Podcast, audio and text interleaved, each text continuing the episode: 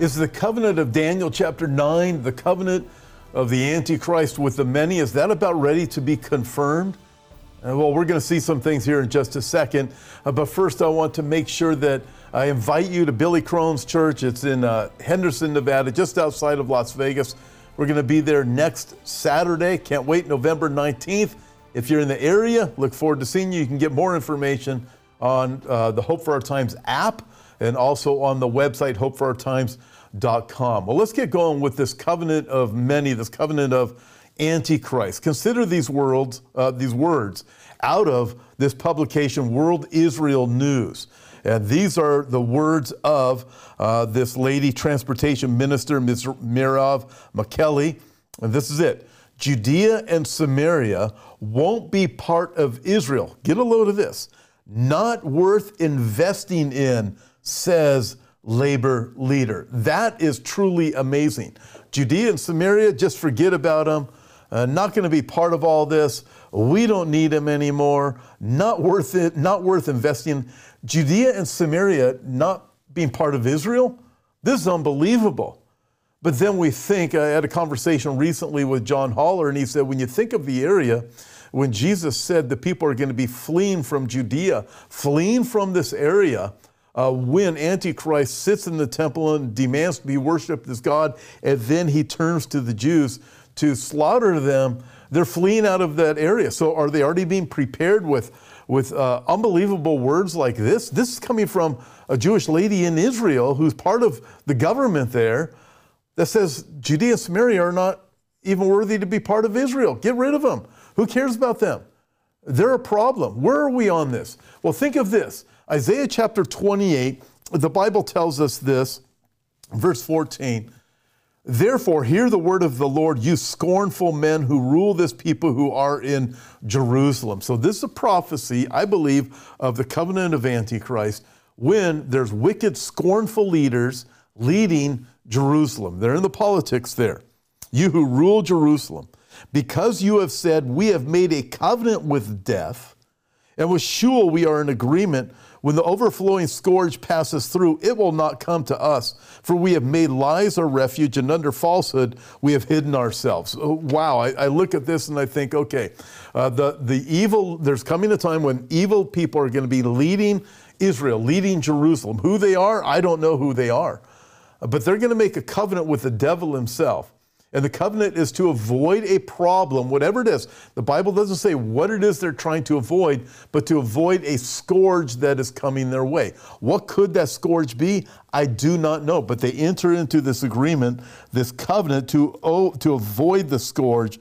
Uh, and it says they do this because they've made lies their refuge. They know that they shouldn't do this. So I go back to this article and I think, here we are. These are leaders in Israel saying Judea and Samaria won't be part of Israel, not worth investing in. Truly, folks, this is amazing. Isaiah 28 goes on and says, Your covenant with death will be annulled. In other words, God says, I'm going to annul it. This covenant's going to be broken. You think you're going to sign this and it's going to save you? It's not going to save you. And your agreement with Sheol will not stand. When the overflowing scourge passes through, then you'll be trampled down by it. Wow. As often as it goes out, it will take you. For morning by morning, it will pass over, and by day and by night, it will be a terror just to understand the report. I mean, you read this and you think you're going to avoid the trouble.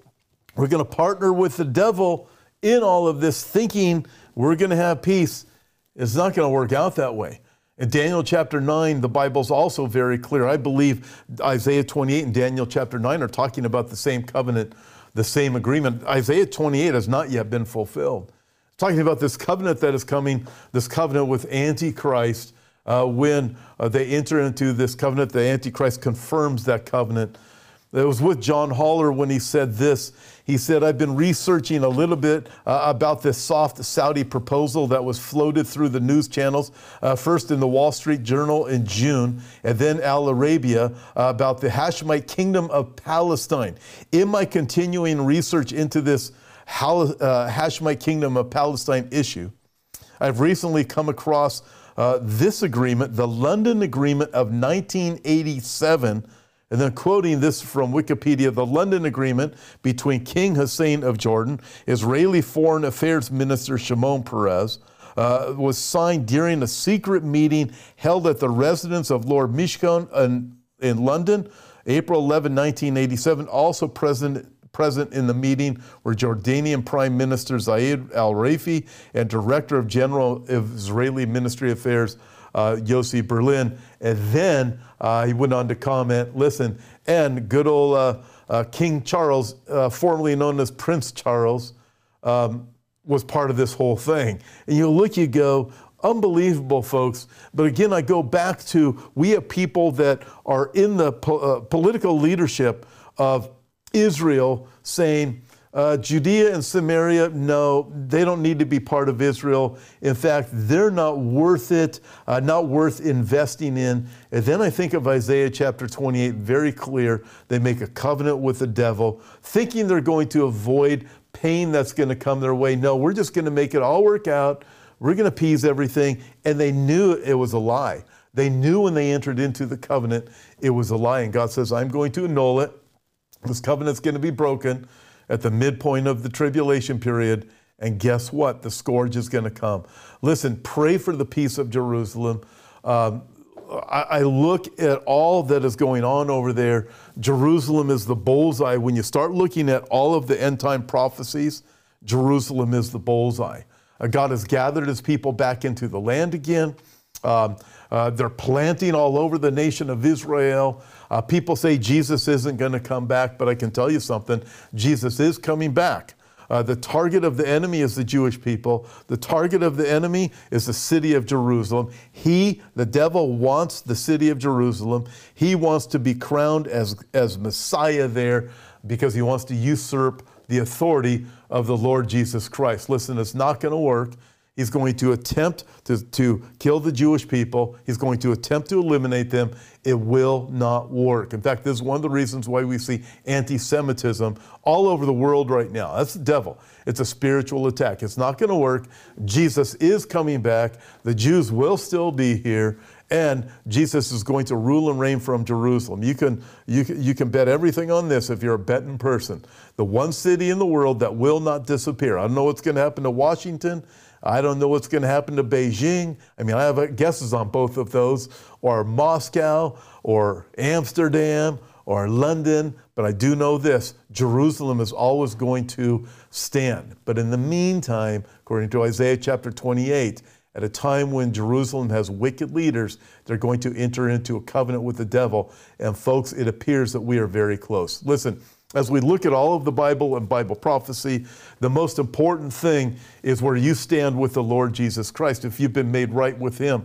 And the only way you're going to do that is to recognize that you're a sinner, for the Bible tells us all have sinned and fallen short of the glory of God. But the Bible also tells us, but the gift of God is eternal life in Christ Jesus our Lord, and all who call upon the name of the Lord will be saved. Listen, as we look at all of the events of the world that are taking place, you see everything uh, pretty much everybody in the world knows that we live in weird days. We can talk about all of the different events and they can become very overwhelming. But listen, we need the Lord Jesus Christ. We got to trust in Him. We see the world falling apart. We see America falling apart. We see disaster upon disaster. We see the economy. We see riots breaking out. Uh, we see lawlessness abounding exactly as Jesus said it would. And it's hard to believe this, but lawlessness is actually going to actually get worse. According to the Bible, it really is. Listen, trust in the Lord Jesus Christ. He is our only hope, and He's coming soon. And if you trust Him and you're genuine in your commitment to Him, you can know that you are saved. Listen, uh, pray for the peace of Jerusalem, minister to one another. We live in precarious times, very difficult times. Look out for your neighbor, watch out for them also. And uh, listen, let's, let's get the word out. Our hope is in Christ. God bless. Thanks for listening and being a part of this week's podcast.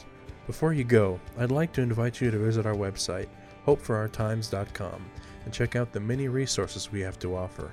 On our website, we have books, DVDs, and daily news articles that will always keep you up to date on the times we're living in. If you'd like to see the video version of this week's podcast, you can find us at Hope for Our Times on YouTube. God bless, and we'll talk to you next time.